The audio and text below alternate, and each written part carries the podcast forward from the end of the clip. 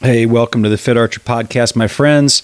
Excited to release episode 52 to you. And uh, my good friend Mike Merrill, that I did not know prior to this podcast, other than just following him on Instagram and having a little bit of communication through the hunting industry. But uh, if you follow him, I'll you know I'll tag him and all the stuff here so you get a chance to. Mike is a bubbling stream of positivity. Just always over the top with positive messages. He's always working out. I mean, always working out, no matter what he's doing.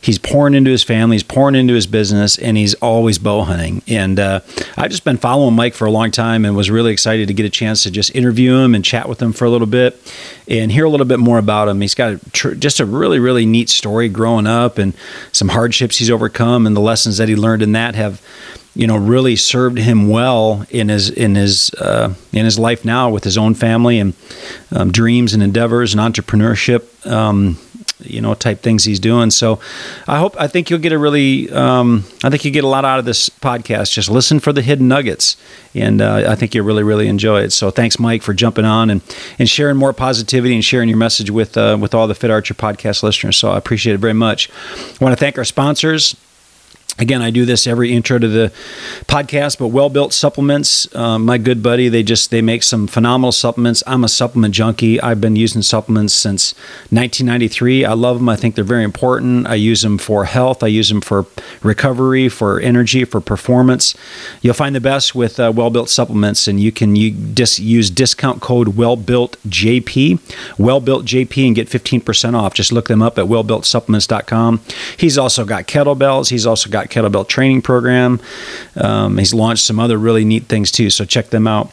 Phoenix Shooting Bags, my good buddy Anthony Stallone over there at Phoenix Shooting Bags. If you don't know what these are, they're the lightest, most durable shooting bag in the industry. So if you do any um, long range rifle hunting or any rifle hunting at all, the way that you balance out your rifle and get a good sturdy rest is uh, is important to get a good ethical clean kill and the shooting bags are incredible. Like I said, they're so light, you don't even know you got them in your pack. And you can get a 15% off by using discount code TheFitArcher. TheFitArcher, save 15% off. So just go to phoenixshootingbags.com. I think they got some good deals going on. They got a lot of different colors. They got a lot of cool stuff going on around the Christmas season. So make sure you check them out. And then my good buddy Anthony Schmidt, he was on episode 51 and some other episodes as well. We talked about his uh, Schmitz and Giggles cookies last week, but partnerships I have with him are La Crosse Archery. He's the man, general manager at La Crosse Archery, um, an archery shop that I trust. I used to work at, and uh, you know, if you're looking for a new bow and you don't have a bow shop to go to, and you're looking for some expertise, you can go. You can contact Anthony via just contact him through me. I'll hook you up with him. He'll give you a hundred dollars off a brand new bow, and he'll throw his custom strings. He builds Schmidt's specialty strings. He will throw one of those on there, so it's a hundred and seventy dollar value for free. So you're literally getting two hundred and seventy dollars off on a uh, on a bow. So you're looking for that and some just amazing expertise, contact him. You know, hook me or contact me and I'll, I'll get you connected with him. Um, and then his strings, Schmidt Specialty Strings. You can go to ssstrings.com and get a 20% discount off the strings. All you got to do is really um, go to the website, look at all the different colors. He's made over 100,000 custom strings. They're the strings on every single one of my bows, and I get one to two new bows every year because I like to tinker. Not that I'm very good at it, but I just like to tinker and play and shoot new stuff. Um, you look at the colors, you tell me the make and model of your bow and what colors that you want. And uh, he'll make those, and you'll get a 20% discount off those strings. He'll drop ship them directly to you. So, got some good deals, good partnerships. You know, we're coming around the Christmas season, and uh, it's always such a, you know, I hope, I hope you all um, the listeners get as much out of Christmas season as I do. And um, you know, when you're writing cards or writing letters or Merry Christmas, make sure you're not just signing XMAS. You know, put the Christmas, spell the whole word out because as you as you look at it, you'll see that you're spelling Christ. C H R I S T M A S, Christmas, Christmas.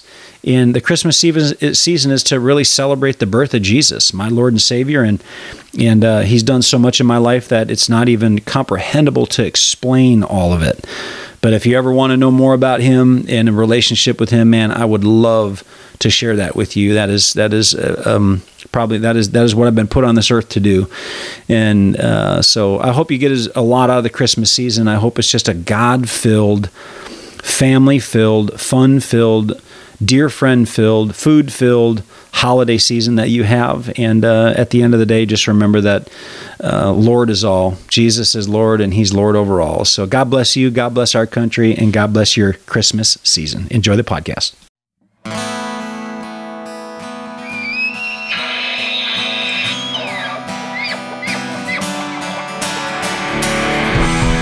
You are listening to the Fit Archer Podcast. All hunting, all fitness, all the time.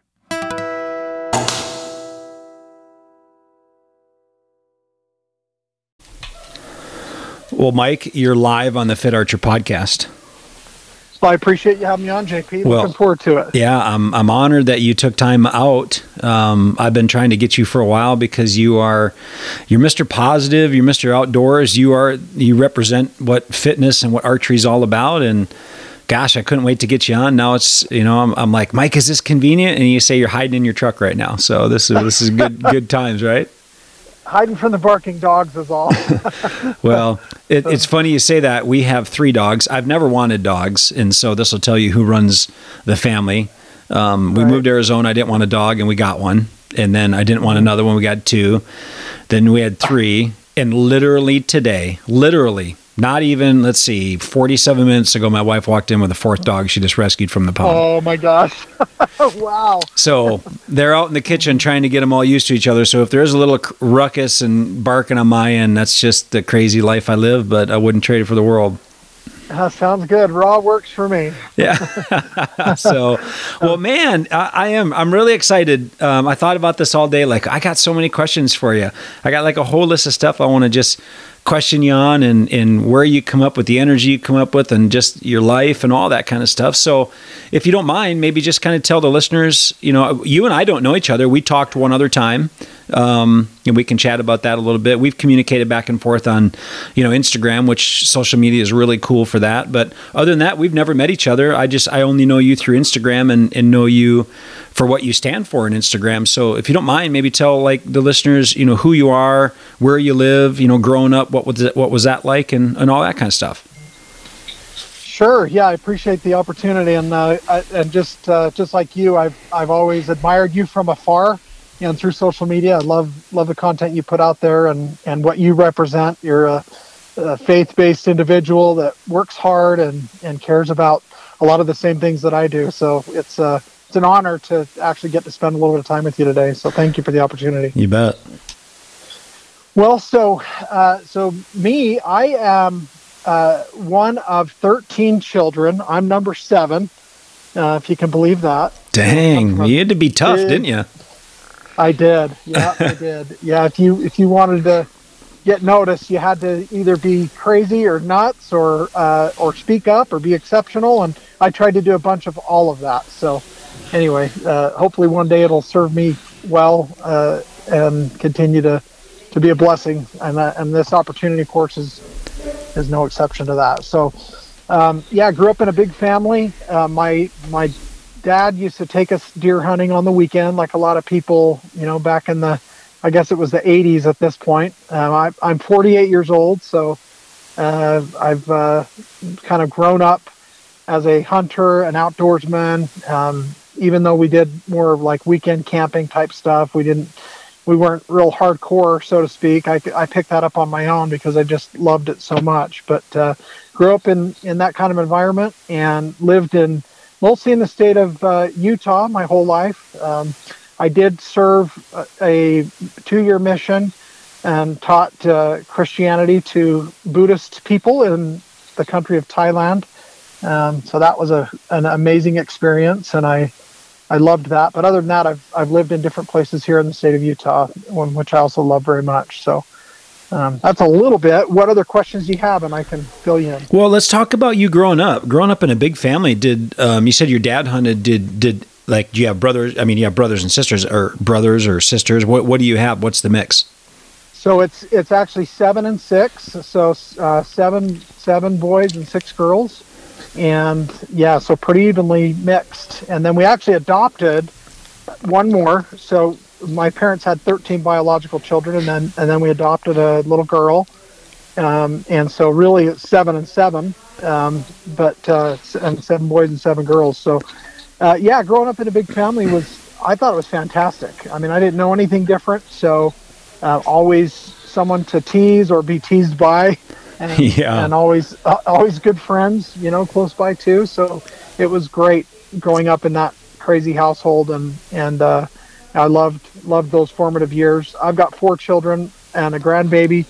Um, two of my my two oldest are married, so uh, little we're a little smaller than than what I grew up around. But uh, yeah, I grew up, like I said, in Utah mostly, and my dad was uh, he actually died pretty young. He died at 45, so I was only 13 years old. Oh so, man. Um, so yeah, that was a that was a challenge. Of course, uh, I had to grow up real fast. You know, at, at 13 years old, and help my mom out, and that that too became a blessing to um, to be able to serve her and and uh, and the rest of my family as one of the older uh, young men in the home at that time. So. Um, That's got to be quite a uh, shock at that age, that big of a family to lose your dad that early. Um, that's yeah, that's that's pretty tough. Like so, family. What what was it like? I don't mean to get too personal or anything like that, but what was it like from you know before when your dad was there to when he? How did life change? Well, I mean, he he uh, he worked a lot. He had a lot of mouths to feed, so that was one thing. Um, he he sold uh, sold life insurance and um, I like him already. type- That's what I do. oh, awesome. Yeah. Yeah, so so you understand. But, Yeah. uh, but that's what he did, and he had a he had a big team of he had about 120 agents that worked with him and were on a team that he built, and uh, so he was uh, he was always doing motivational, you know, sessions. And back then it was the old. In fact, we had some of the first. Um, they didn't call them camcorders at the time. They were basically video cameras um, when they first came out, we had VHS and, and all the VCR stuff early on because he would film these presentations he would do. And so, even at a young age, um, I had the opportunity at six, seven, eight, ten years old to get up in front of these groups of 100 plus agents and do push ups or do pull ups or do handstand push ups. My dad was always trying to help motivate us to uh, he would always say, you know, mind over matter. You know, it does. You know, you can get past this pain for just a little bit, and then there's a reward. You know, and you get me a red cream soda, or you know, buy me a buy me a Big Mac, or something that you know that was a reward for for that effort and for performing and and to, and showing his team that even this young skinny kid you know can be motivated and do hard things. So so i grew up with that mentality and my dad would always remind me of that and that's something that stuck with me and i think it's just always been a part of who i am and and uh, has, has helped serve me as an adult and a father myself as well Well, that's evident in, in what I watch you do on Instagram with your your training and stuff that you do. I mean, you know, sometimes you you think, and I, and I know my, my oldest boy is 16, and I'm I'm very easy on him, but I can be, you know, I don't I don't I, I make him train hard. Um, and Yeah. I and I push them, and it's because I know they don't know what they don't know. Um, Right. And you know, you can tell them a hundred times, like, man, if you just once it's all done, once your high school ye- years are done, and if you're blessed to go on to play college anywhere, you know, once that's done, it's done. And every single male athlete I know will all say the same thing, like, ah, if I could have just done more, you know, Yeah. I, I would have, but I can't because I'm an old 46 year old broken up guy now because of that. But I'm, I'm after them all the time, and I, I am because just like what your dad did with you, it stuck. You know, you might not think it sticks when they're saying it, you know, but or at least I hope it's going to stick. And I hope it's going to stick with my kids that, you know, hard work pays off. It, it really, there's just no shortcuts in life. You know, shortcuts just don't get you anywhere. Yeah, you're you're exactly right. And I, as an adult, you know, I've learned more and more and more, and I, I continue to try and surround myself with people that think that way. And and you know, I've always enjoyed, um, you know, watching other people succeed because of that hard work. And that's something, you know, I- think you can teach it. I don't think you're born with it. I think, you know, I mean, we all have unique talents and gifts and abilities, and and uh, and we're all here for a certain purpose, you know, whatever that is as individuals. But one thing that we all can do is put forth our best effort. And, you know, we could decide that, that no matter what it takes, I'm not going to give up. And I don't think you ever lose just because you maybe get defeated, as long as you don't quit. Right. Just leave it out on the table. You put forth your best effort, you're you're winning no matter what the scoreboard says because you are better today than you were yesterday. If if you're putting forth that kind of effort, so that's the way I look at things and the way I run my life, my business, my you know everything around me is is in that light uh, as much as I can control. Well, what other options really are there? You know, my wife and I had a huge, just a huge change a few years ago, just a drastic change in our life. And people ask us all the time, like, well, how did you just make that change? I'm like, well, what, what else were we going to do? Like, just roll over? I mean, yeah. You, we're only given so much time here. Like you said, we all get different gifts and talents. God is amazing. He's the best artist. He's the best gift blesser and blessing giver in the world uh, ever, obviously, you know, um, because yeah, he is, yeah. he is everything. Um, so you just got to take what he's given you and, and, make the best of it. And I, I've just always, I've never found somebody that isn't rewarded by working hard. And I don't mean grinding to the point where you tip mm-hmm. over and die and you're grinding only to make money. I mean, just you're putting forth the effort after something that you, you really desire, you know? Yeah, I completely agree with that. And I think that the older I've gotten and as I look back, you know, I, I, I can't bring my dad back. I mean, I, I certainly missed out on a lot of things not having him there, but I also feel like um, those challenges and those other things, those hardships that not only, you know, me, but my, my mother especially, and my siblings that we went through helped build strength and character and experience that we had to be tougher. We had to we had to learn how to grind because nobody was going to do it for us. We didn't have he actually didn't ironically he'd had a heart attack at the age of 42 and was and had uh, was a diabetic adult onset diabetes. He just wasn't taking care of his health. And um, and so that ultimately took his life. And because of those health issues he'd had a few years before, he lost the life insurance and the insurance stuff that he had. And he had to, you know, kind of um, try and get some high risk stuff that didn't cover much. And it was, so really, we, we just didn't have much. And, uh, and so I'm used to and was used to earning, you know, if I went to school dance or I mean, I had a job, I had to work.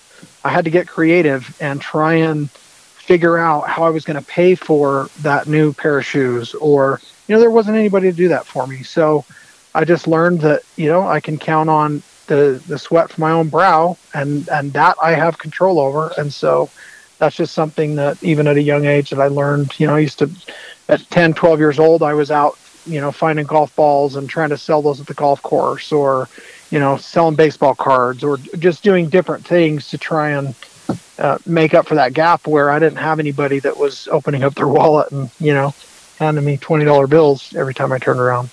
Man, I just think like, how did your mom make it with thirteen kids? Now, did yeah, she go? Did she go back to? I mean, was she working prior to your your dad uh, passing, and then did she go to work after?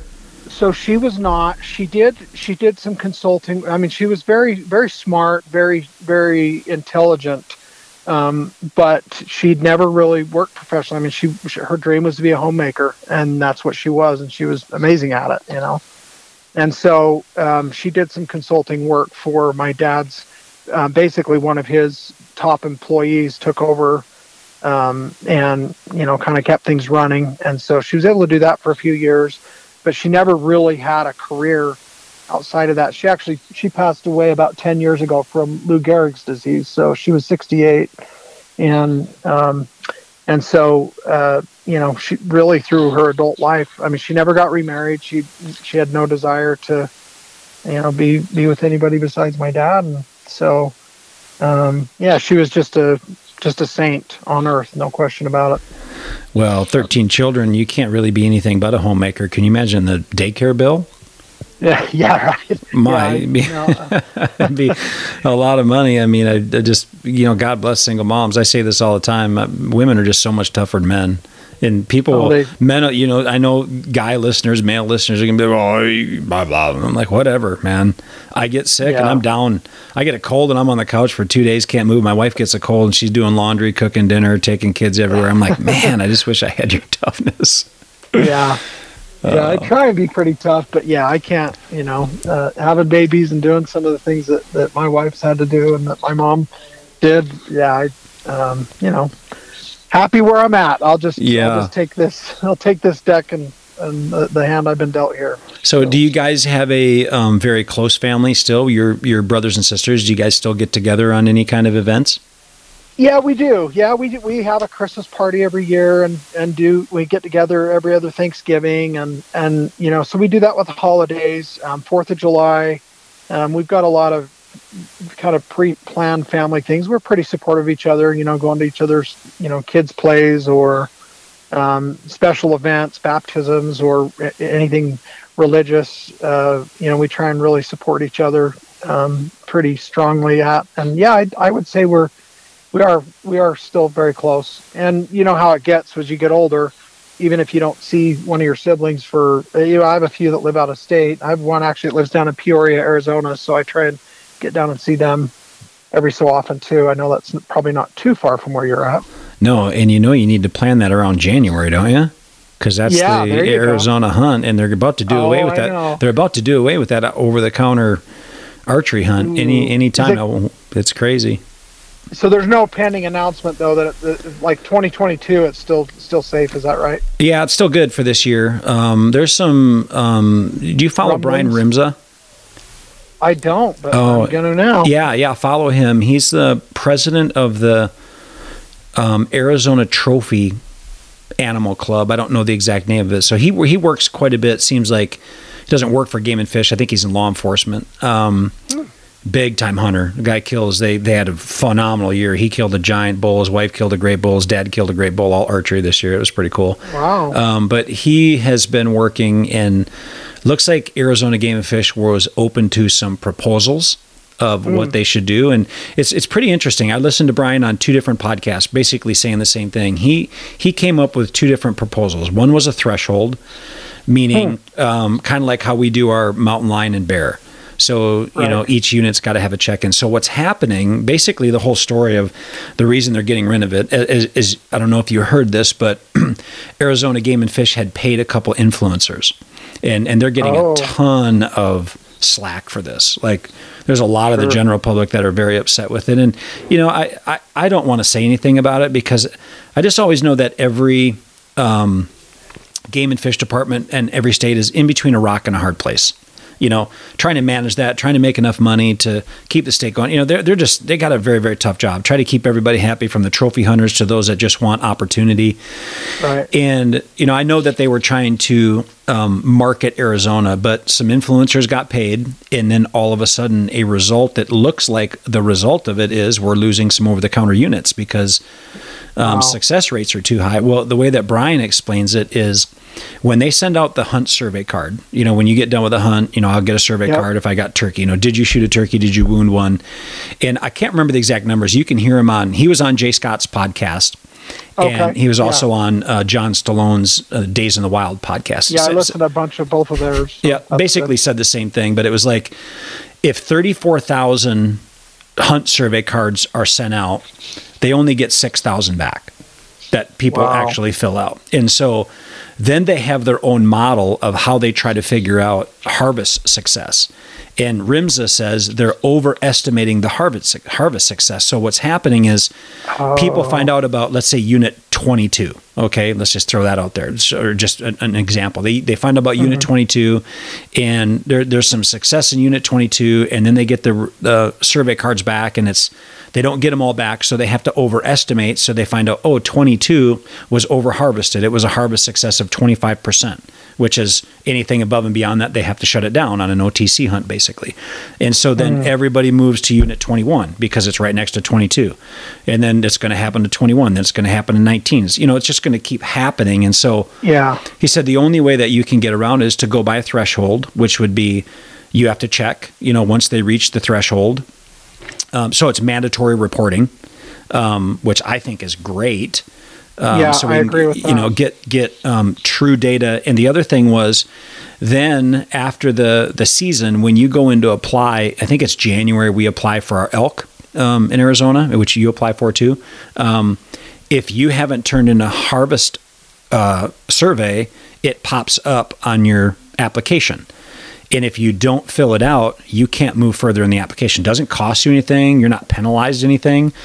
Only right. penalized what you can move forward. So it would give AZ Game and Fish um, actual data of how many animals are harvested. And Rimza just says he goes, I think they've far overestimated how many animals are harvested, and they're either going to go to an all-out draw.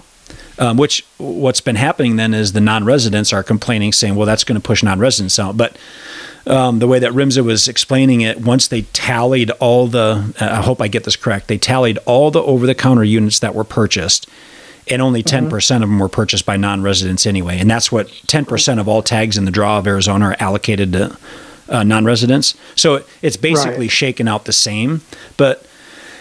I would just rather it not go to a draw. Just to be honest with you, it's a neat it's a neat opportunity in Arizona to have that over the counter in January. But it, it's become more popular. And I think podcasts have a lot to do with it. I mean, Sure. you know, you take a look at Jay Scott's podcast. He's got you know he'll get fifty thousand downloads, or maybe Wow. even more. I can't. remember. It's just an astronomical amount of downloads per episode. And if he talks about the over the counter, reaches a lot of people. So Yeah. you know, I, I don't, I don't know, I don't know really how they win or, uh, or how they lose. You know, J- again, they're in between a rock and a hard place. So I hope they get it figured out. Yeah, it's a good balance, and I know I listened to the episode you had with Dwayne Adams, who's a, a total legend, Yeah. also, and, and I know you guys were talking about that as well. And it it is a boy. I'm glad I'm not in that role, but there are certainly. I mean, the state of Utah requires that you can't put in for another draw until that survey's turned in at a certain point. point, and I think. Um, I think they may have a 90 day threshold after or something like that. They've got a grace period where after that you have to pay and it's like 50 bucks or something i mean it's it's you know it's not nothing Yeah. um, just as a penalty for turn and that's unlimited entry stuff obviously anything limited entry you've got to fill out that harvest survey and i love that Um, Yeah. I, I think i think they should all require that Well, N- Nevada does, New Mexico does, Utah does. Nevada, um, you are charged fifty dollars if you forget when you go to apply the next. And matter of fact, um, I know that to be one hundred percent true because 2015 is when I killed my, you know, the, my best bull of my life.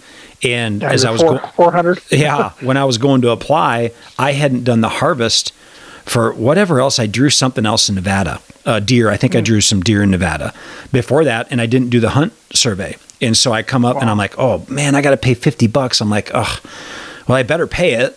And luckily, because that year I drew my I drew my uh, Nevada bull tag, and then New Mexico, my good friend um, forgot to fill out his hunt survey, and when he went into the application process the next year, he was not able to apply. wow So you know, but I mean, when you're you know when your job you know as and so I let me let me give a let me give a scolding to all the outdoorsmen out there. Just fill out your hunt survey. Regard it takes literally it takes five seconds online and it's done. You don't even have to fill it out. If you fill it out and by paper, you don't even need to add postage. Just put it back in your mailbox. It's too simple, and just be truthful. What what he was saying Yeah. was they fear that some people are worried, like, oh, if I put I wound one, or if I put I didn't get one, that they're going to look be looked down upon in the draw, where it has zero Yeah. bearing on your ability to draw a tag. It's just we need correct hunt, uh, you know, right harvest data.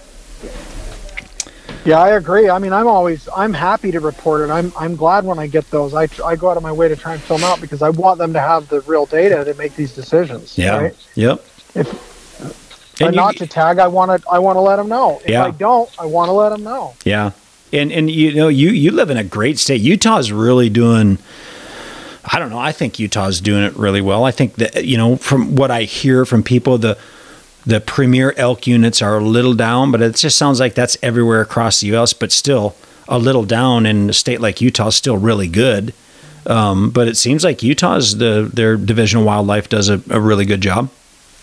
Yeah, I think they I think they have. Um, I think like you said, the elk maybe aren't quite what they were a year or two ago, but like like you mentioned, I think with the drought that's been going on and some of the other uh, factors that affect them, I think it's just related to that. I mean, I, I think they're doing a great job managing the elk, especially. There's some deer challenges here and there, but I, you know, like like you said, it's a very tough job, and I, you know, I, I remember not so many years ago, Utah was over the counter tags, and then it became units, and then it became smaller units, and and now it's, you know, it's getting more like some of the other states around, and and there's a lot of people that have bought a general over the counter tag for 30 years and they don't draw for two or three for a general tag anymore. And so, um, you know, the the hunter numbers are up.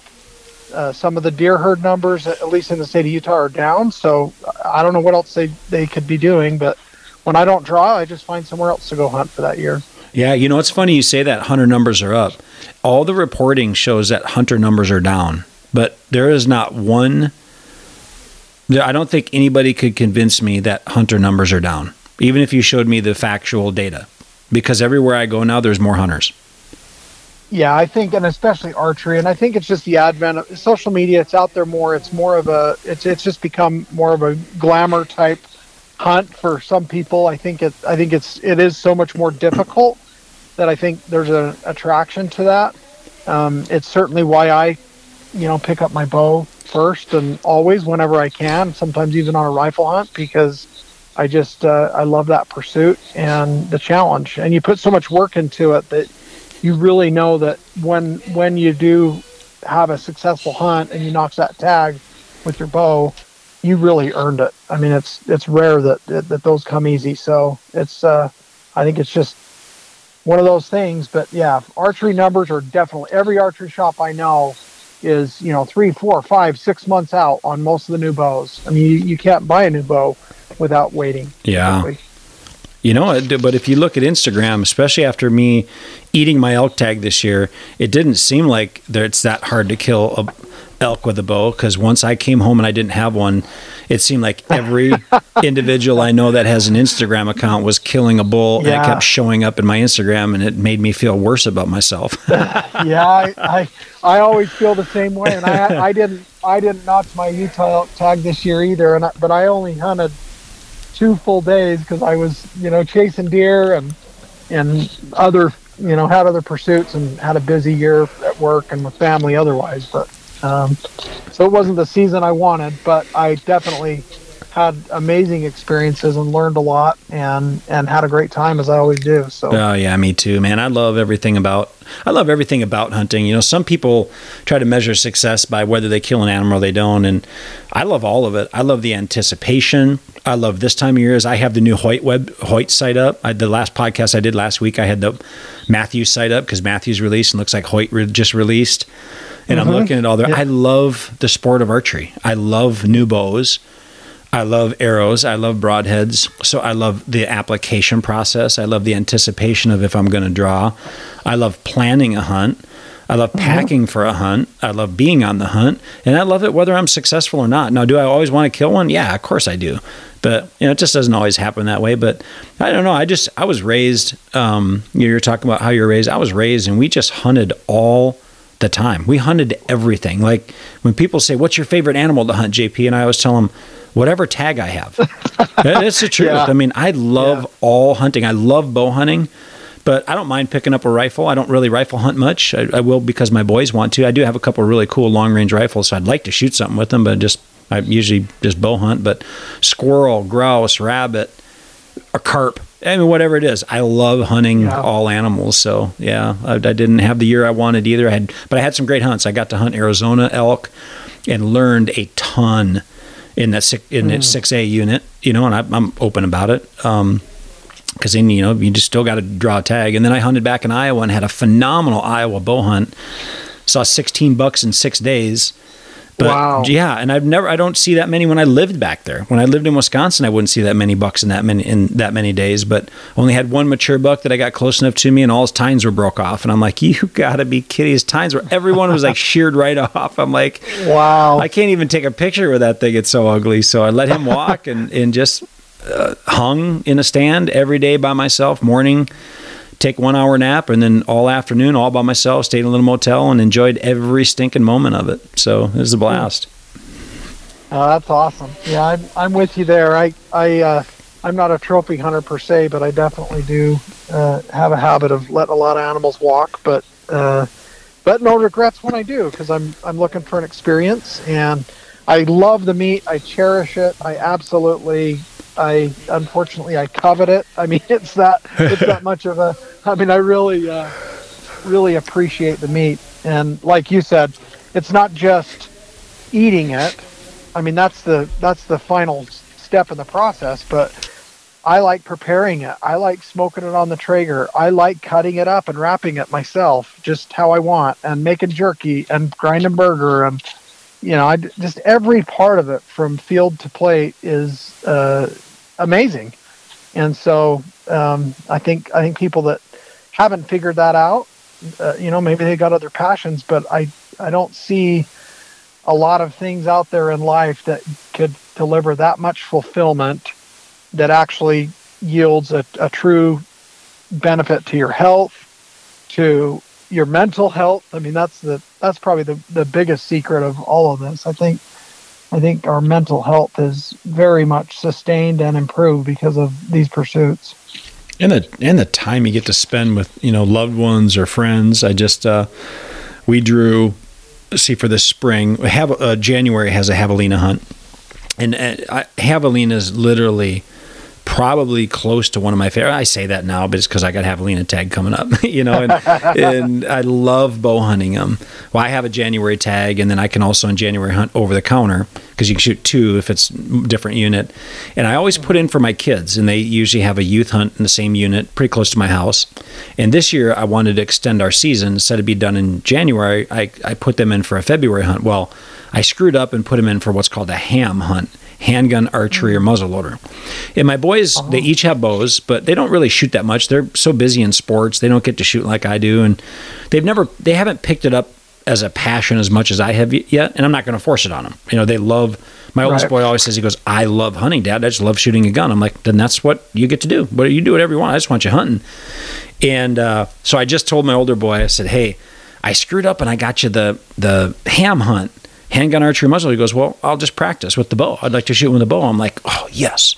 And then he's 16. Nice. Yeah. So I said to my youngest boy, I'm like, Well, what do you want to do? Because he was really getting into archery. He goes, Dad, I want to use your Glock. And I'm like, Okay. We're, we're going to Glock some piggies, you know, so we're going to take him out with my 40 caliber and he's going to get used to that. And I'm going to try to whack a piggy with that. So, you know, to me, that's, I, I grew up hunting with my dad and I cherished it. I loved it. I always thought my dad was the greatest hunter in the world, and so being able to go out with my boys, and maybe one day my wife will come or my daughter, maybe maybe not, but for me and my boys, it's man, it's just so much memory and bonding and fun times. Eating junk food when we shouldn't, but they love it, so I'm going to do it because they'll love it and come with me if I give them junk food. a little bit of bribery. But. Yeah. Well, yeah. well, but see, to your point, that's all about the experience. So it's the same thing. My dad would let us have as much candy as we could fit in our pockets. so they were, I mean, man, they were bulging like crazy, and you know that was that was our opportunity to, to stuff it full of butterscotch and root beer barrels, and uh, you know, just those memories. Though I I just cherish them and and you know never forget some of those times that we had, even if we didn't kill a deer. Yeah, yeah. I uh, you typically where I live, you know, kind of right in Phoenix. So I'm right on the Peoria border, so I'm, I'm really close to your uh, sister there. But um, we got to drive. You know, it could be anywhere from hour and a half to two and a half hours to go hunting where we where we hunt. And so my kids don't love to get up early, and if we do a day hunt, you know, it's up at 3:30, 4 o'clock in the morning, and they, you know they're teenagers; they don't really love to do that. And you know, just shamelessly, I'm like, hey guys, I'll buy you a, I say monster energy drink, just a rotten energy drink and donut. I'm like, I'll buy you an energy drink and donuts at the gas station. They're up out of bed, right. they're ready to go. And I'm like, we eat healthy, we work uh, out. I shouldn't be doing that to them, but guess what? Uh, tomorrow's not guaranteed. I mean, yeah, I, am I'm, I'm going to do what I got to do to get them to come with me, and and uh, maybe one day, you know, they'll just fall in love with it, and, and they'll be taking me out when I can't hardly walk anymore, and and uh, enjoying that too. Uh, that's awesome. Well, I'm sure they don't. I, am sure they don't regret going out with you when they have those opportunities, and of course, they're only going to get more valuable to them as they get older. Yeah, so. yeah. So, when did you pick up bow hunting? I mean, were you bow hunting at a young age when your when your dad was still alive, or did you start later in life? Yeah. So, unfortunately, I didn't. I didn't really learn anything about it until I was in my early to mid 20s, and um, what happened is Utah came out with this program called the Dedicated Hunter Program and so I only ever had a rifle. In fact, growing up, we had one rifle, so we shared it, you know. And when we got old enough to where we had two tags, we literally shared a rifle.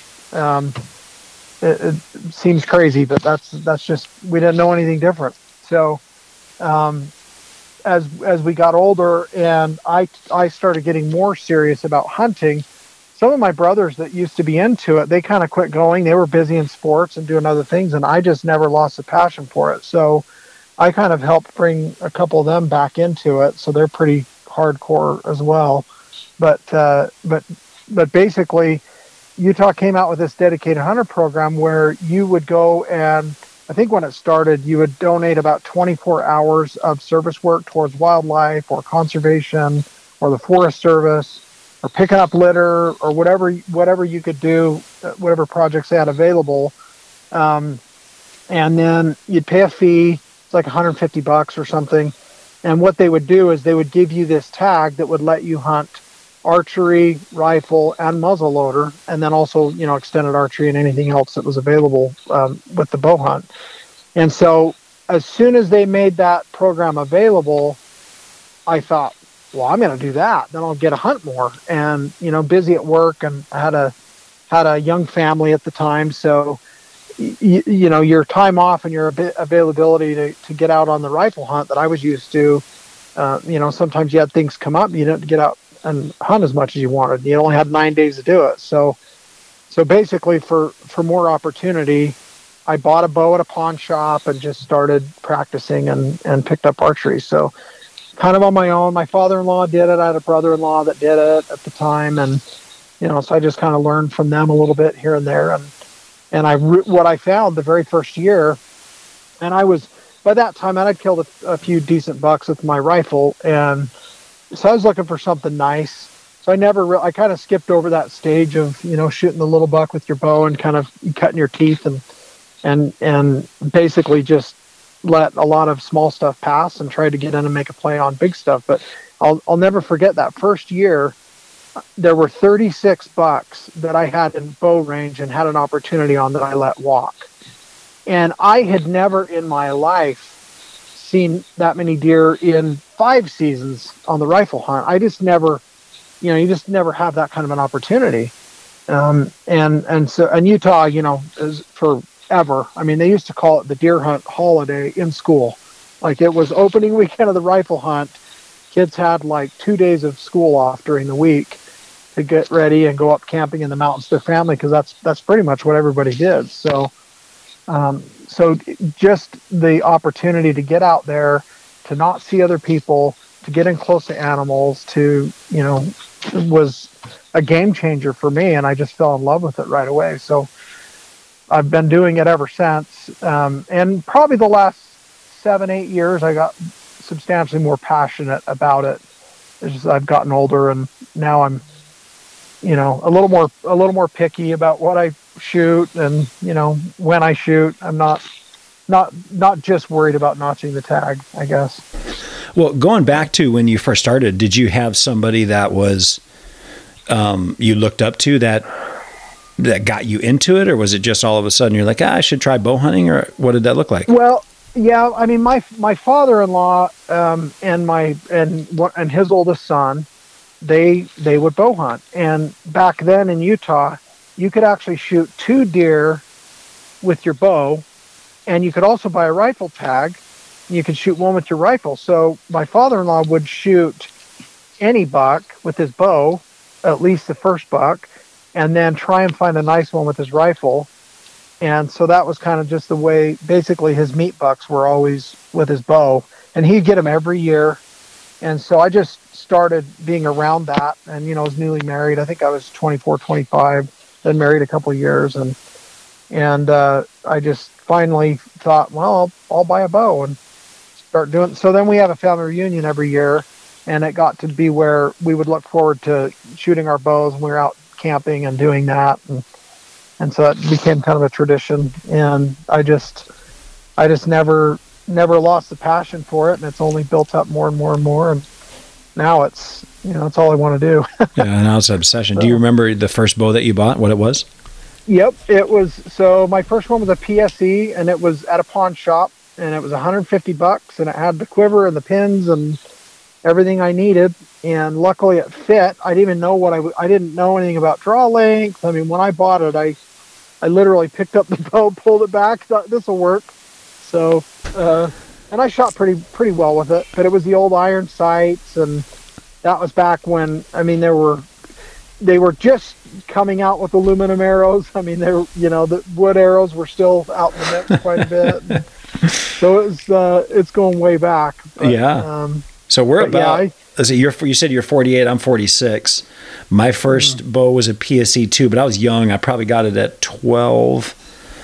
So okay. you'd have been like 14. Um, yeah. And it was a PSE. It had no let off. Yeah. So I, it was like, like if, if, it was like 40 pounds, I was pulling 40 pounds. I was holding about 45. it was terrible. Worse. Negative let off. it basically was. Uh, that's funny. Can you yeah, even imagine? As I'm looking at this site right now, I'm literally staring at the the new Hoyts. Can you just oh, yeah. imagine that? I mean, just the technology change from year to year right now, but just go back. I have a bow in my garage, old uh, XI Intrepid. I can name I can name almost every bow in my progression. I get a new bow every year, but I can name almost every bow I've ever had. And I got this old XI Intrepid long. It's like 41 inches axle to axle, and, and I have it set up for a carp shooting bow, but if I shoot it, it will like rattle my shoulder. It would break my shoulder if I shot it. I mean, the difference yeah. in the bows is unreal. Yeah. Oh, it's it is crazy. And I, I actually so that I still have my last four bows since that one. I don't have that one. I actually gave it to one of my brothers, and he still has it. So that that first bow I ever got still around. But um, I got a Mathews. It's called an SQ2 yeah. And I bought it mainly at the time, and it was a great bow. It still is, actually. I still, but it's funny to shoot it now. It's like, oh man, this thing is loud and vibrates, and you know, it's probably a twenty-something-year-old bow. But when that came out, man, that was revolutionary. Yeah. Yeah, I think it shot like 330 some 31 feet per second, or I mean, it's the fastest bow on the market. Yeah, hit. And that's one of the reasons I bought it. And then then I got the Hoyt Carbon Defiant, which I absolutely still love. I still shoot it on occasion, and uh, still love that bow. But compared to my RX, uh, my RX3, which is the next bow I got, and now I currently have the RX5. Um, you know, they they just don't compare. Oh, I love the RX5. Absolutely love it. Well, now that's so outdated because now there's the RX7. It is. I know. I don't know what to do with myself. it, it is. Uh, so last week I was I shoot a Bowtech right now, um, and I have no bow affiliations, none whatsoever. People ask me all the time, yeah. like, "Why this?" I'm like, "Listen, I'll give you the best advice I can." Even when I was working at an archery shop and I would do sales, I'd always tell them, "If you want to buy one here, you go shoot the four or five different you know manufacturers that we have there." And don't worry about what your buddy tells you. Just find the one that fits you the best. And here's right. a prime example. My, right. my one of my best friends from Ohio, who's really gotten into bow hunting. He had last year. I had the Realm, or the mm. Revolt X. It was the boat the Bowtech Revolt, and he got the identical mm-hmm. one. And he just told me the other day, he's like, man, when I pick it up, JP goes, I just I don't like it.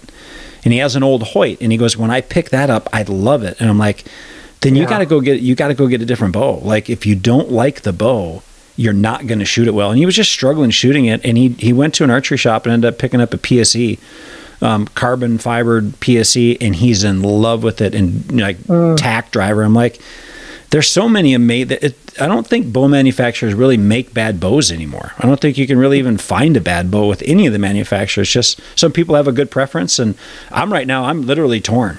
Like, yeah, I was yeah. really set on I was going to get the new Mathews, because I wanted to shoot a Mathews because I loved what that one looked like. And then my buddy said, he goes, well, just wait till you see the Bowtech release. Well, then Hoyt just dropped these. I, have only shot one Hoyt, and it didn't seem to fit me. It was the very first carbon riser they ever had. I didn't, I just couldn't uh. get it to fit. And so I got out and I went back to Mathews. And but I'm really, I hear so many amazing things about these Hoyt. So I'm staring at this, and then I know next week when Bowtech drops, I have a really hard choice. I'm going to shoot all three of them over and over, and I'm going to shoot the PSE, I'm going to shoot the Elite.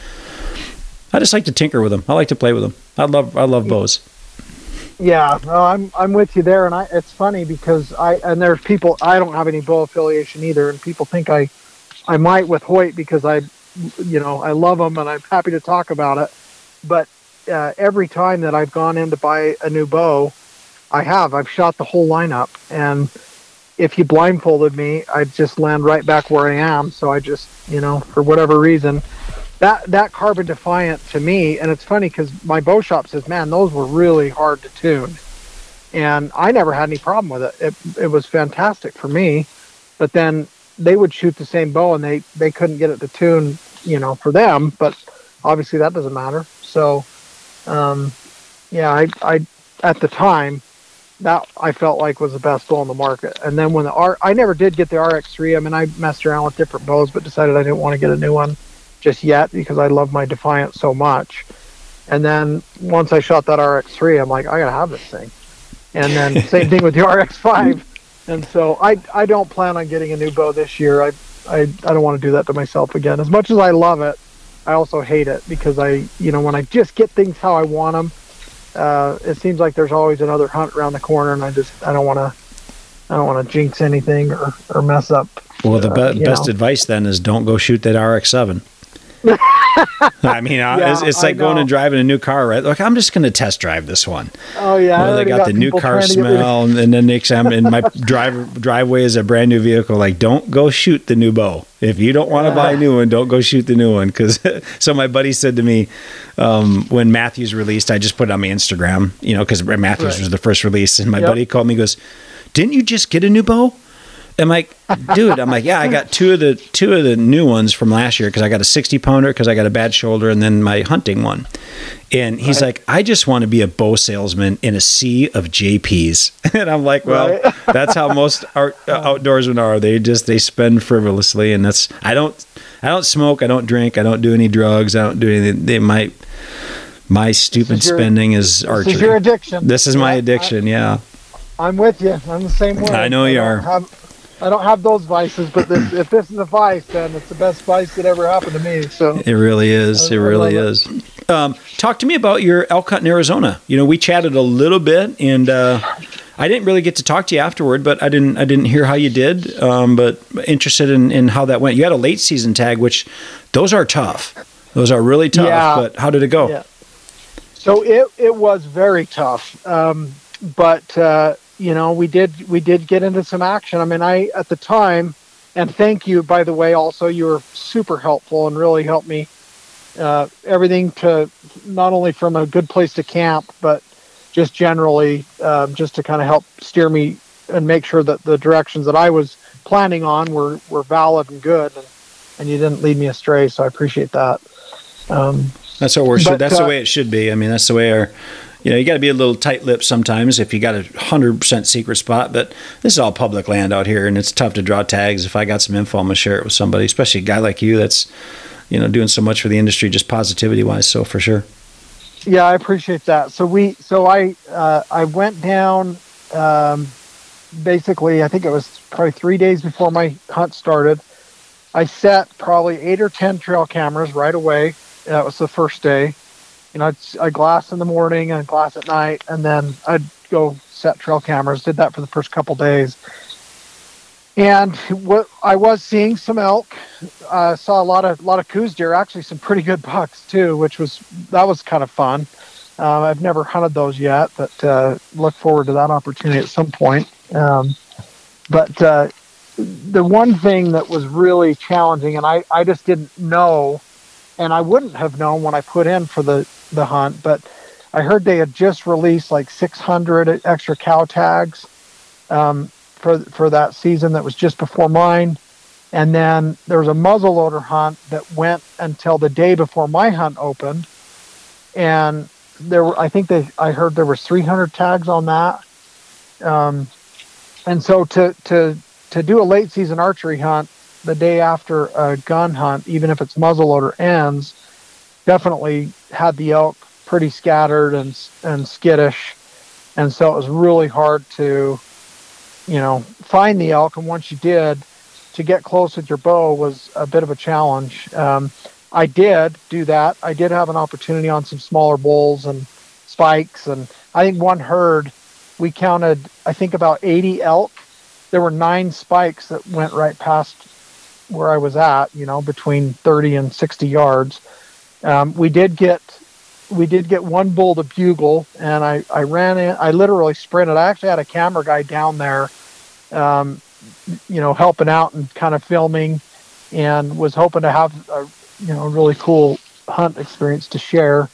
And of course, the ending isn't what I would have wanted it to be, but uh, but anyway, we uh, we got in on this herd, and I literally sp- I went on a dead sprint for over a quarter mile because I could see where this herd was heading, and I went to cut them off, and I got in what felt like the perfect place. I beat the herd to where this pinch point that they were headed to, and I got ready, and there they came, just filing through, and all these you know spikes and and um, a couple raghorns that weren't really in my in my shot window and then just a bunch of cows. But this big bull bugled again, and it seemed like he was coming, and he just, I don't know what he, you know, he just skirted around that opening that I had. And I think it was 38 yards or something from from where I was set up, and didn't have a chance on him. And then uh, that was probably the middle of the hunt, probably day four or five. And then uh, the last, and we only had this. The hunt actually ended on Thanksgiving Day, and I promised my wife that I'd be back for Thanksgiving. So I, you know, I'd drive all night uh, on Wednesday, and so I didn't really, I didn't hunt the last day of, of my season, but uh, that last day that we were there, we actually spotted a bull just before dark, and he was a mile and a half across the canyon. You know that steep cliff face, 300 feet deep canyon yeah, type stuff. He was on the other side, and we used onX and we took pictures and annotated on them, and then we we basically tried to pinpoint where we thought that bull was, and we went back uh, back there the next morning. It was about 16 and a half miles of the most rugged, nasty dirt road. I can't believe it, but um, we we took about I think we got up at 4:30 in the morning. Took us almost three hours to get over to where we thought that bull was, and we got in there and we ended up getting within 20 yards of where that bull was. We found that exact spot all the way a mile and a half away as a crow flies and all the way across this canyon. And we were standing right there um, using onX and spotting scopes and our, and our, our phone cameras. And, um, I, di- I didn't have a lane. He, he busted and I didn't get a chance on him. We guessed where he, we thought he would go and we guessed right so we we hiked a couple miles around and about and went to this place, and we ended up getting within probably 30 yards of that bull again, and didn't have didn't have a shot, didn't have an opportunity. And then that time when he busted, he went uh, he went down this little teeny funnel. There was this deep canyon, and there was one funnel that that you one corridor, maybe 150 200 yards wide that he could have gone down we felt like he went there, so we, you know, worked our way over and glassed and looked and looked and looked, and we were there probably an hour and a half just trying to pick everything apart. And we ended up finding him. And this was he was a six by seven. He's a pretty pretty good bull. A little bit broken up, but but um, you know, a shooter for sure that season and um, you know, mature herd bull. And um, I the closest I could get to him was about 120 yards and then he ended up taking off. And so we, you know, same thing, tried to figure out, okay, where could he have gone? And anyway, basically, we spent the rest of the afternoon trying to find him again, and we, we got within probably 30 yards of him again, and I, I never had a lane. It was these thick pinyon juniper trees that were, I think that's what they call them. Yeah. Does that sound yep, right? Yep. Yep. And so uh, that that was my best chance at really killing a good bull. Um, we had one other one other six by seven, a really good bull that ran right in front of us in the jeep, um, uh, probably 20 minutes before shooting light, and so we pulled off and waited for it to get light enough and tried to go and relocate him, but we never did turn him up again. But basically, I saw three bulls that were worthy of you know that, that would that would be a, a, a nice bull to take even you know any unit. And uh, that that one bull that we got those chances on was really the the only real opportunity at anything mature. And it just didn't end up working out. So um, but we you know hunted very hard. I think we averaged about 13 to 14 miles a day. And wow. i had a brother and, a, and another buddy that came down and helped too. Um, so there were uh, there were anywhere from two to four of us um, for at least half that hunt, and then um, you know it was all new country. I'd never been there. I e scouted the heck out of it. I used uh, I've taken that uh, Mark Livesay's Treeline Pursuit course. It's fantastic. and Yeah. amazing value. That's the e scouting th- stuff, isn't it? Yes, yeah, yeah, and it, it's amazing. But uh, the one thing that was interesting, um, you know, and I don't know if others have experienced the same thing, but you know, I'm doing all this e scouting, and I find these great feeding areas and these places that I think are just fantastic. And and when I got there and boots on the ground at that time of year, you know, there wasn't a lot of feed, and what was happening was w- uh, those elk were feeding on those uh, pinyon berries and those were everywhere. Huh. So it really didn't. I mean, it it almost appeared to hardly matter what was on the ground. They were they were eating out of these trees, and we saw every herd we saw. You know, we saw a lot of elk, um, cows and calves and spikes. Um, pretty much daily, we saw elk, and got in close. You know, within a couple hundred yards at least of elk, but but just didn't didn't find any any good bulls other than the ones that I just talked about. So. Um, so that made it really difficult because, you know, that late in the year, they're not rutting. They're the the bull the big bulls are broken off pretty much. So they're you're like hunting a big whitetail is pretty much what's happening. And then you know the feeding areas that you would normally see, it felt like they were just eating those pinyon berries, and they were everywhere. It didn't matter, you know. They were just going to be where they had good cover and and just pluck those things off. So- Yeah, you're really hunting a really tough time. I mean, that unit that you hunted gets so many tags. It's unreal. Um, Yeah. How many tags they give away on that unit? So you're at the very tail end of it. So those those they got archery hunted early, then they got cow hunted, and then they got muzzleloader hunted, then late season hunted, and it was a really tough year with the drought too. Really stressed. We just happened to be in that unit right before that with a, a cow hunt. Um, for my son, and so it worked out good. Where I was able to, you know, we, it was funny because it was October 9th his cow hunt started, and bulls were bugling all over the place all night long Yeah. around us, and I'm like, oh my goodness. And but by the time we'd wake up and have daylight, they had, you know, the cows had put or the bulls pushed the cows into the timber, and uh, we couldn't, and they shut up. You know, they shut up about an hour before daylight, so maybe even longer than that. But they'd bugle all night long, and when he shot his one cow um, there was two nice bulls bugling right in that spot. I'm like, this is crazy. Then, then uh, I think I, we seen I seen that you were hunting sick or the uh, elk, late season elk, and I don't know if we or maybe you asked if I had any intel or you're going to be down here. I can't remember how it worked out, but I'm like, well, shoot, here's where you got to go, man. Their bulls were bugling there like crazy not that long ago. So hope it worked out, but that's got to be a tough bow hunt. It really does. Yeah, you were, your your intel was fantastic. In fact, I camped exactly where you where you recommended, and it was a great spot. And that huge meadow that was, you know, in the center of all that, all the, you know, there were roads around the perimeter, but that huge meadow. In fact, there were eh, there was a herd of antelope that lived in there and would run from one side to the other all the time. That was kind of fun. to Yep. kind of watch those things. But the elk, and I- so I set cameras on every one of those, uh, and like you said, half of the half of the tanks were dry, Yeah. but the the ones that weren't, I set cameras on, and that was the other thing that was interesting. I never once, out of ten cameras, I never had a six point or even a five point bull hit any of the cameras during the daylight whatsoever. I mean, it was like the the few that I got maybe three different herd size bulls total on 10 cameras in a week Wow. plus and they were they were all in the dark and Yeah, so a lot of just pressure. the elk were not out during the day Yeah. um, They've been chasing a anywhere we little too much.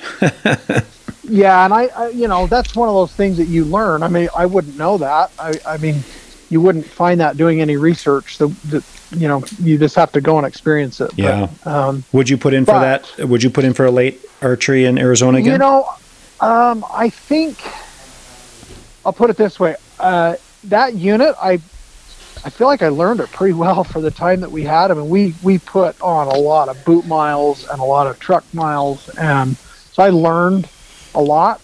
I think I'd have two or three times as good a chance on that same season again if there was a next time.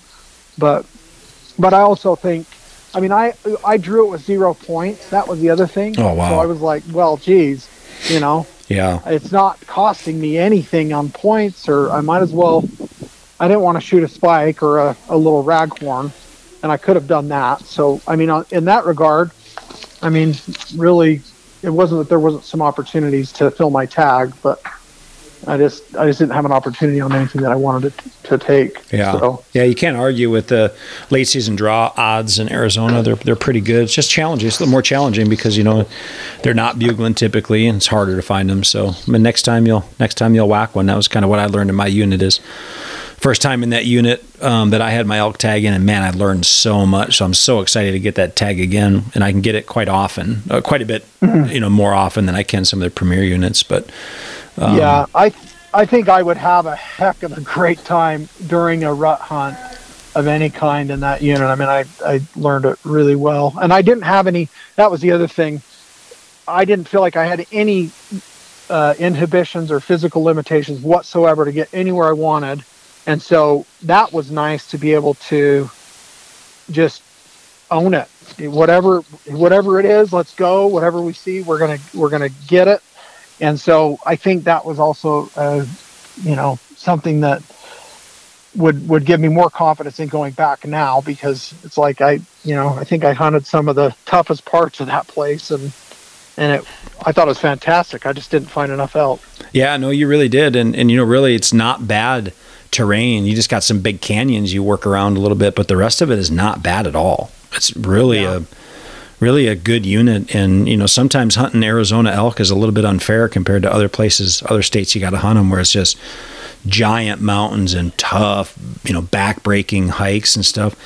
Arizona is not really like that. I mean, when I first hunted here and I drew my first tag in 2014, my first year I moved here, I drew a premier unit, unit one. And the guy told me, Dwayne Adams told me, he goes, it's going to be hunting like a golf course at 9,000 feet, JP. and it was. I uh, mean, the, it was yeah. logged off and the grass was green and up to my ankles and it was flat. It was 9,000 feet, but it was just flat. I'm like, Yeah. and there were elk everywhere. I mean, Ari- when you hunt Arizona, and obviously if you ever experience a rut hunt here, you'll you'll see late season is not a good comparison, but the rut hunts here in Arizona, you get into some of these units, and I'm telling you, it's unlike any other place you'll ever hunt. Unless maybe you're on a, um, you know, a ranch, not a high, you know, a ranch that somebody Right. you, that you can hunt where there's very limited pressure.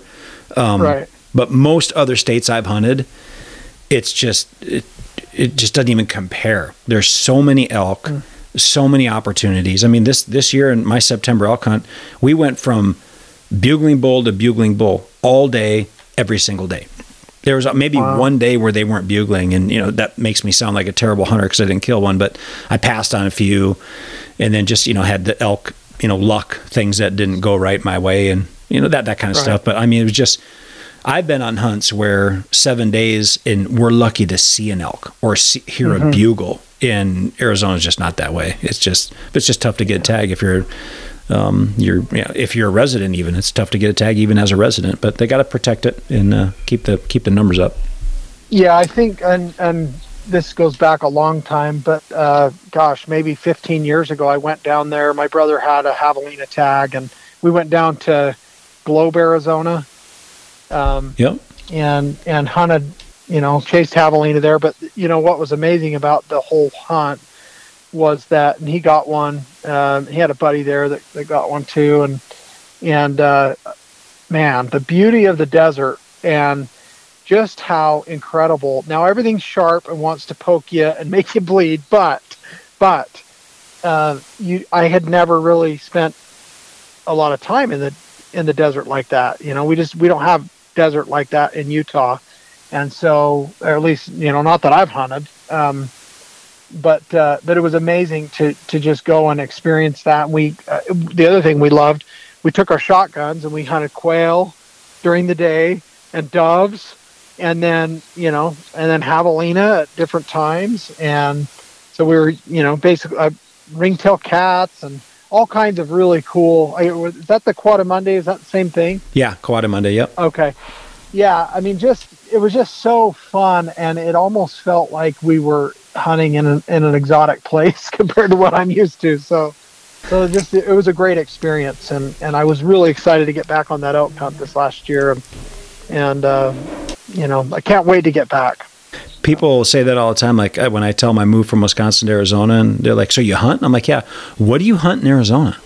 I'm like, "Oh man, you have no idea." Like it is the hunt mecca. You just wouldn't think that if you don't know much about hunting or the desert, like you were saying. But yeah, I always said that when I moved out here, everything pokes, burns, bites, or stings. Everything. Yeah, right. Doesn't matter where you are. I mean, and in the summer here in Arizona, if you touch that metal clip on your seatbelt when you get into your car a little bit Oh, early, that thing will brand you. Like you don't need tattoos in your arms; you'll get a seatbelt brand. it's crazy.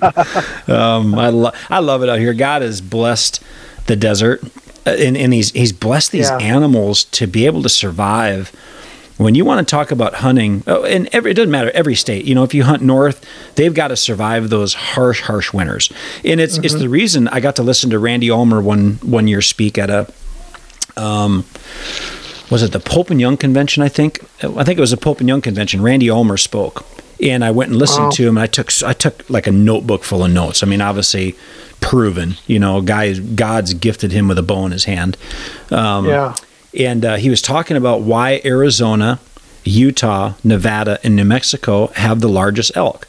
And he said everybody from Montana wants to argue, and Colorado and, and Wyoming. He goes, I'm not. I'm, he goes, I'm just looking at the record book. It's because they don't have to survive those harsh winters. It's a dry desert winter. So when you look at the you know northern Montana, northern Wyoming, and you know Colorado, some of those areas, it gets so much winter. It's so stressed, and it you know anytime we see a drought, it affects their antlers. So if you're if you're stressing them with cold and food, it's going to affect their antlers, and they have that winter to deal with every year. We just don't. So you Yeah. get some great bulls here too, and you get into Nevada, and man, it's over with. If you're lucky enough to ever get a tag there, man, it's over with. You see some giant bulls. It's crazy. Yeah, and I remember. I, I mean, as a kid, I remember we would get snowdrifts up and over the car. I mean, it, it was very different, uh, different weather pattern than what we're dealing with now. I mean, it's. I I bought a brand new snowblower. I think three years ago, and I have not. I I could probably count on one hand the number of times I needed to pull it out and use it. I mean, it, we just don't get the same winters that we used to when when I was younger. So I think it's it's gotten even more favorable to to the elk. Yeah, um, yeah, it really has. Well, let's talk some fitness, man. There's no way I can let you off this thing without talking fitness, because uh, to, to the listeners, go to uh, and I'll tag his uh, Instagram in here. All you're going to realize is if you follow Mike, you'll you'll realize you're not doing enough. That's every time I see you, you're bubbling in positivity. You either have a hundred pounds on your back mowing your lawn, or you're running, lifting, biking, or shooting. And I know you got the the, the December Chub challenges going on right now, but you're also doing the 75 hard. I don't know how many other programs you can fit in a day, but it seems like you're doing them all. So, like, when did your your love has it have you always had a love for fitness um, passion for that or is that is that you know has that come on in your early adult years as well So yeah, I mean, I uh, probably like you and a lot of guys. I mean, I loved sports in high school. I I loved football. I you know hit the weights there. I've always been uh, inclined to try and and be in good good shape, but more importantly, in my mind, it was always I want to be strong. And so, um, but but I would say, and it's it's interesting. There's almost an alignment with my passion for archery. As that got more ramped up, uh, my attention to my fitness really, really became elevated. And it it's funny you ask that because the moment that I realized, okay, I got a problem and I've got to I've got to change some things up and do something about it. I was on a deer hunt. I just shot this that's about a three year old buck. I mean, it was just a three point, should have been a four point, but it was a pretty good buck. And it was in a really steep terrain area uh, near Mount Timpanogos. Um, I don't know if you're familiar with this area, but um, not really you know, r- real steep mountain. And uh, anyway, I go running up to try and get to, to this deer, and I was probably 30 pounds overweight, and I just, yeah, I was huffing and puffing and lightheaded, and and I, I get up there to my deer, and he's deader than a doornail. I mean, just absolutely, you know, he died instantly when I when I shot him. This with a rifle, and uh, I I was so winded and lightheaded and just felt like garbage and I I couldn't do anything for probably 10 minutes. I just had to like catch my breath and just stop. I'm high elevation. I was probably 10,000 feet and you know putting in this great effort and had the adrenaline and and all the and I just I just sat there on this log next to my buck and I'm looking at him and I'm thinking I can't even enjoy this moment. Like I've ruined this moment because I feel like junk. And so I you know, I literally like slapped my forehead with my hand and I said, uh, you know, this is stupid. Like I'm I'm kind of ticked that um, that I've let myself get out of shape enough that I can't enjoy every aspect of this experience in this moment because this is what I really am passionate about. And so I decided I was going to start running. And my wife, she's been into fitness her whole life. She's literally been running for 25, almost 30 years now straight. I mean, just always, always in shape. And, uh, you know, she would try and get me to come running. And I loved sports like her. I mean, especially baseball. Um, but uh, love football and basketball and baseball and softball and you know anything with a ball and where I get to chase somebody or I get chased. Love tackling and hitting people and you know roughhousing. And so, um, but I never, I never really liked running just to run. I mean, I ran track in like junior high, but I was into the sprints. Never did distance running but I thought, well, I need to start running and get in shape so that I don't I don't feel like I'm never going to let myself get to the point where I feel like this during a hunt the rest of my life. And I finally, you know, and we all say things like that. I had said things like that before, and sometimes they stick for a little while, and more often than not, they don't. But I was committed to it, so I um, I set a goal that okay, I'm going to start getting ready to to run all next year I mean, it's like late October, almost November at this point. And I basically um, started running uh, the first part of January. And I had a goal I was going to run 250 miles by Easter. And the day before Easter Sunday, it was uh, a Saturday. I finished my run and I was 256 miles. And so I, I passed that record or that goal. And, and you know, um, I felt like, you know what?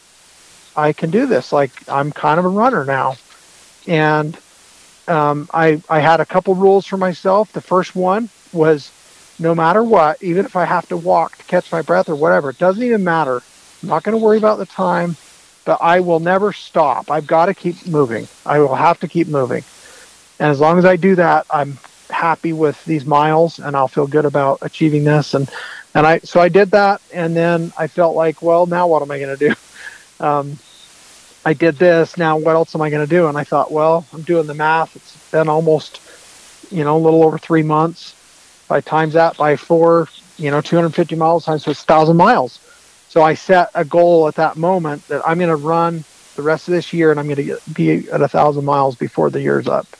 So I went from zero running to that. And uh, anyway, not to belabor the story, but basically, I achieved that. Um, I actually ran a marathon in June of that year. Um, I'd never run even a 5K officially.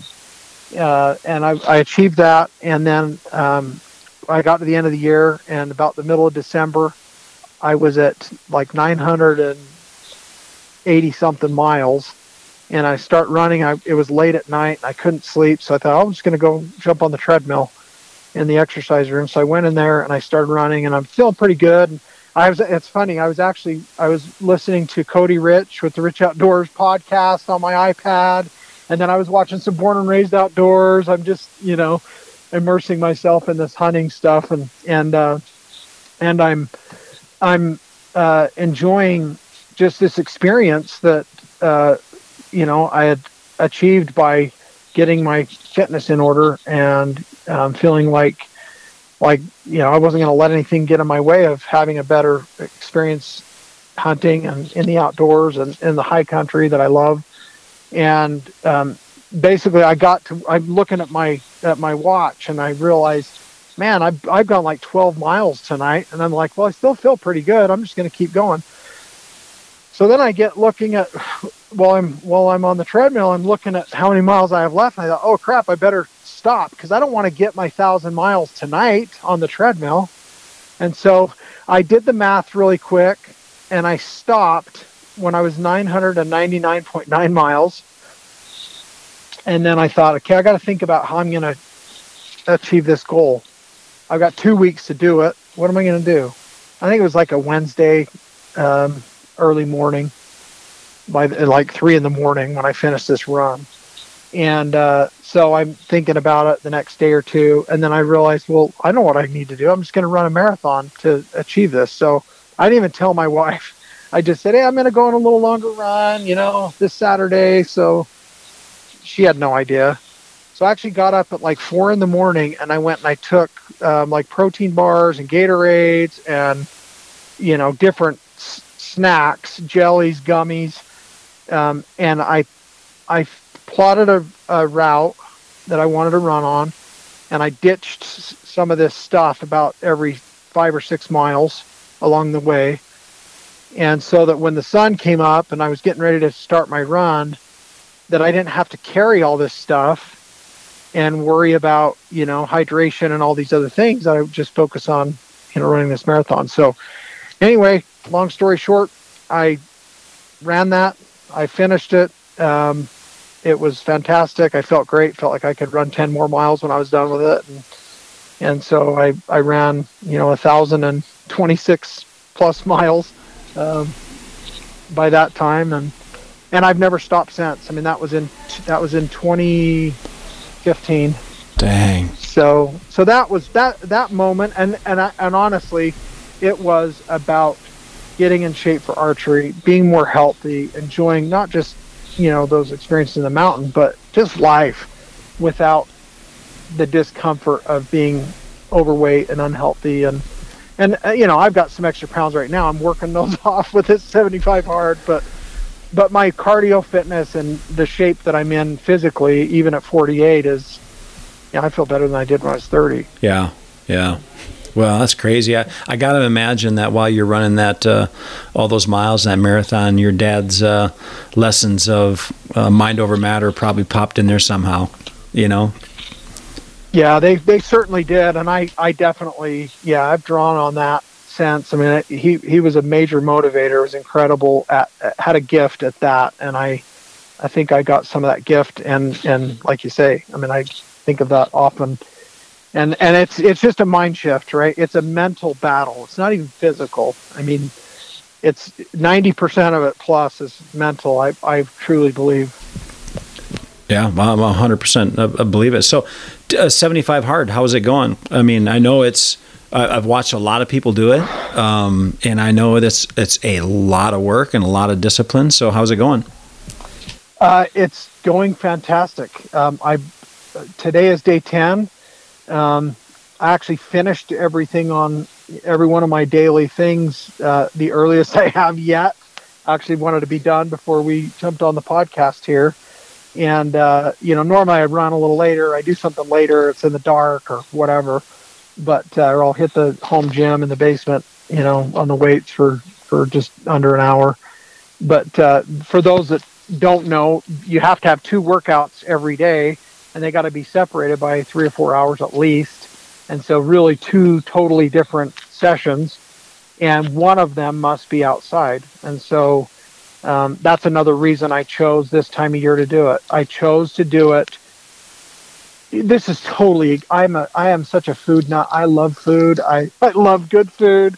It's uh you know I like making it. I like I I make some amazing cinnamon rolls and you know I I do some things like that. I'll make them on the Traeger. I do homemade pizzas and there's so many things that I love about a good meal and um I thought, you know, if I'm going to make this as hard as possible, it needs to land over Christmas, Thanksgiving, all these parties.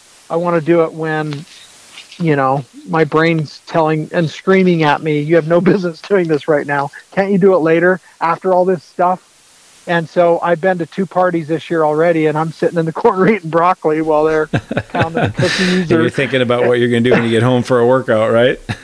yeah, I am. But but it is it in these short 10 days um, it's amazing the mind shift that's already happened and yeah there's been some i'm i've lost nine pounds in 10 days wow um, and i'm eating well i i mean i feel like i'm still eating more than i need to as far as total consumption but it's just balanced and never in my life so i i have always cared about you know I mean, w- when it comes to like baseball or, I mean, I played adult pit, fast pitch baseball till my early 30s. Like, I just never let go of that because I just loved it so much. I coached a team for five or six years, and um, we'd have double headers on Saturdays. And it was five or six hours of baseball, and you know, if I'm out on the basketball court, you know, I'm, you know, out running the 20 year olds, and I I did that before, but it about killed me every time, and I paid for it every time and now it's just uh, you know this is a different way of living. So this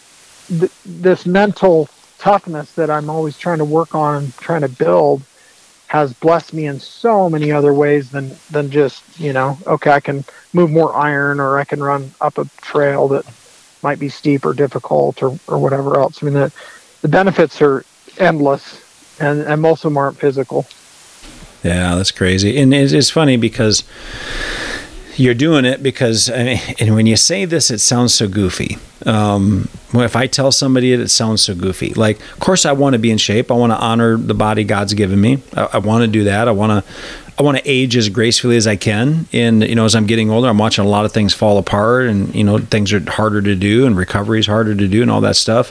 I get it, but I don't want to slow down. I don't. I, you you look at the same people that I, I mean, if I if I gave you some names of people uh, that I knew, I could explain them. You know, take a 67 year old guy who's lethargic, broke down on every medication in the world, and used to love hunting and now does nothing. And then you take another 67 year old right next to him who's still out hiking three, four miles a day, lifting weights, hanging in a tree stand, shooting whitetails and shooting elk and all that stuff. That's the guy that I want to be. Lord willing, yeah. if He lets me, gives me tomorrow, I want to be able to do this thing. I have a passion. And so when I'm working out, I think about that all the time. Like, I'd never want to get to a point when I'm in hunting and I'm too out of shape to go over the next ridge. I mean, I mm-hmm. pride myself on being in good shape. I don't want to be proudful of it because, uh, you know, sometimes the Lord will take that away. But I want to be disciplined in working on it because I want to re- represent my, my wife well. I want to represent my kids well. I want to represent my father well. I want to represent my Lord well and I, I want to, you know, I want to enjoy my hunt. I don't want to go out there and suck wind and hurt and be like, oh, I could have shot that bull, but you know, he was over that. He was another 500 yards away, and I couldn't make it. I want to be like, hey, I'm going to go 500. I'm going to go 1,000. I'm going to go 3,000. I'm going to go 8,000 if that's what I have to do. And it's not going to be my fitness that's going to stop me. I mean, I just you get into it and it's it's uh it's it becomes a, another obsession you know? I'm, I'm, obsessed with working out too. I love it. Love every aspect of it and I like to try to look good although that gets harder and harder the older you get. I eat one cookie and now all my joints hurt. I'm like what? Yeah. You know it's, right. it's crazy. So yeah i think i think the biggest thing you know I mean, you talk about mental toughness. I think for me so far i mean i make notes every day and i'm, I'm kind of doing some other things on my own with this 75 hard challenge that I feel like will help me.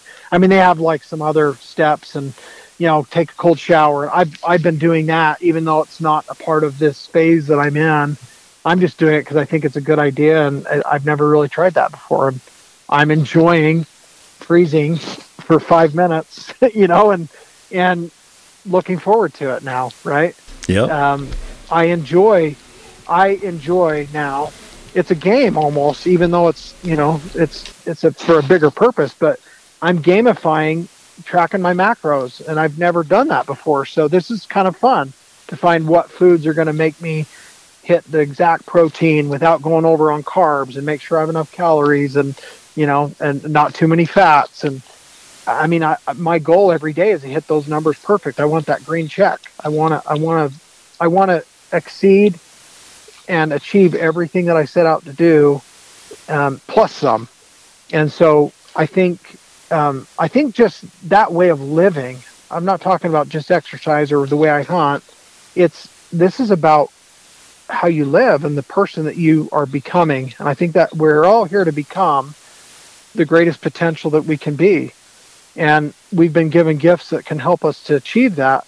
But often our that natural man who is an enemy to God uh, in, in every in every facet is is what we've got to overcome. The natural man wants to eat the cookies because they taste great. Uh, the natural man doesn't. We want to sit on the couch because it feels better than you know running. Um, until you've done it, until you've tasted that, until you've achieved something doing it and overcome it, And now because I choose to run, even if I don't have to, I actually love it. I enjoy it. I think it's great. I want to I want to do these things. It's not I'm not being forced because I'm doing 75 hard. I'm choosing to do them because I want to and it's completely on purpose. I choose to not have that cookie or that cake and ice cream at the at the party.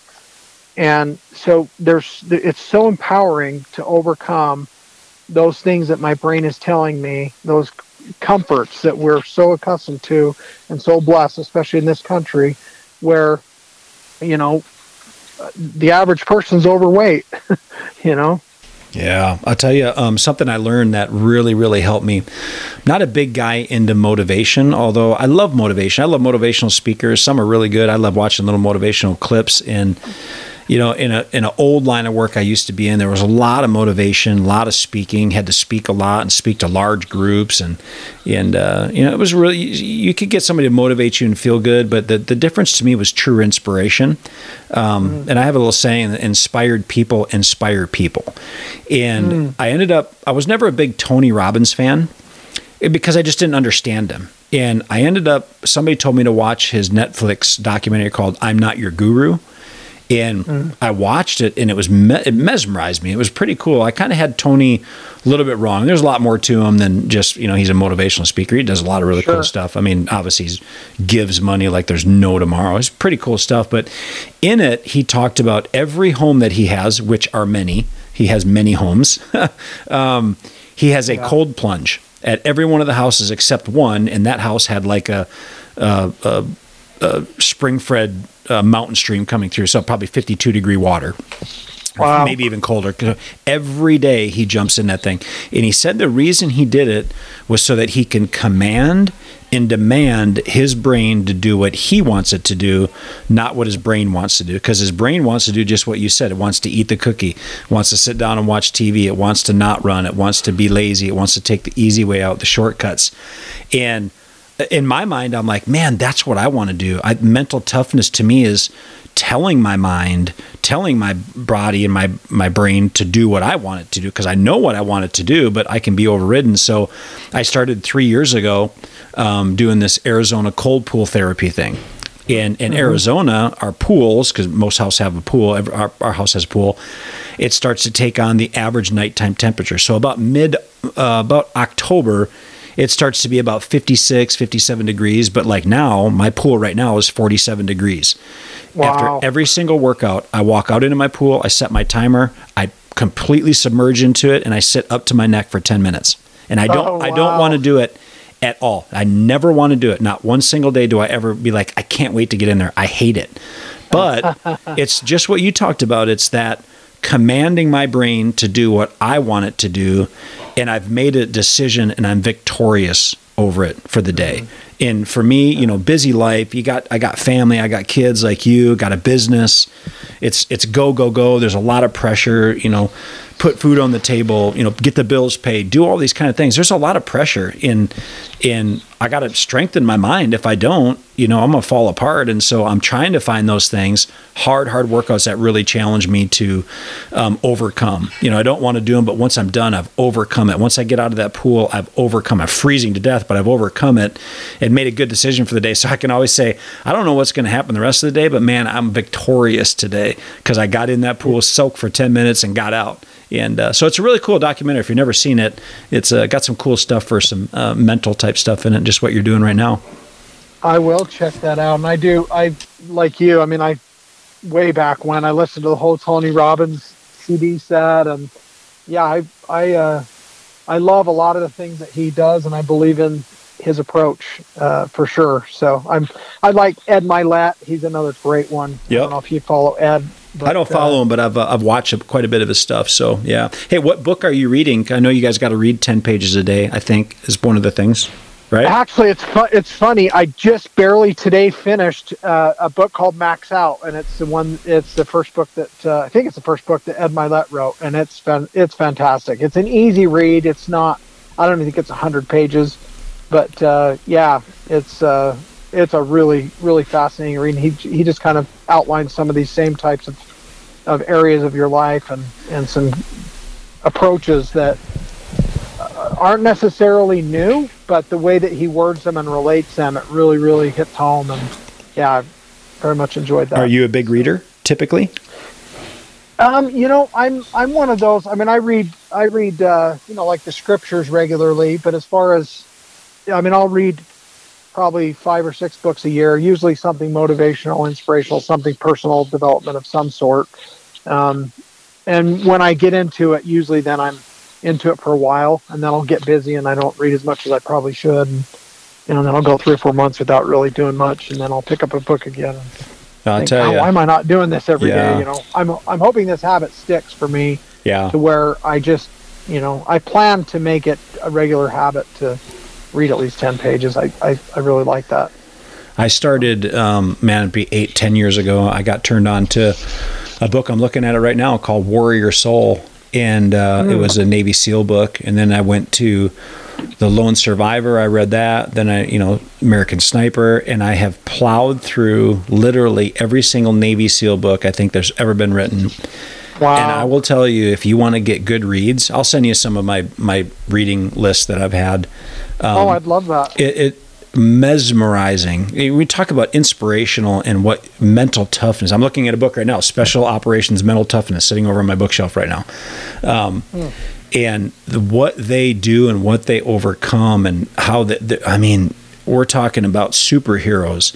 You know, our special forces, and I, I love our American. I love military. I'm so appreciative of anybody that's ever served in our military. I never did, and I always say I have a sliver of guilt that I never did, and so I want to appreciate them because I can't go hunting if they didn't fight for our freedoms, you know. But as I read those books, it would for I would go running, I would do cold plunges, I would do just crazy things because I was so inspired by what they could overcome that it was, you know, it was kind of like watching, in, you know, people on Instagram that you watch that just run these run or lift or all that stuff. You're so inspired by what the human mind and human body can do. And I have a, I have a whole list of really good books I'll send over to you because to me it was always about, you know, back in my old endeavors, uh, a different business I had.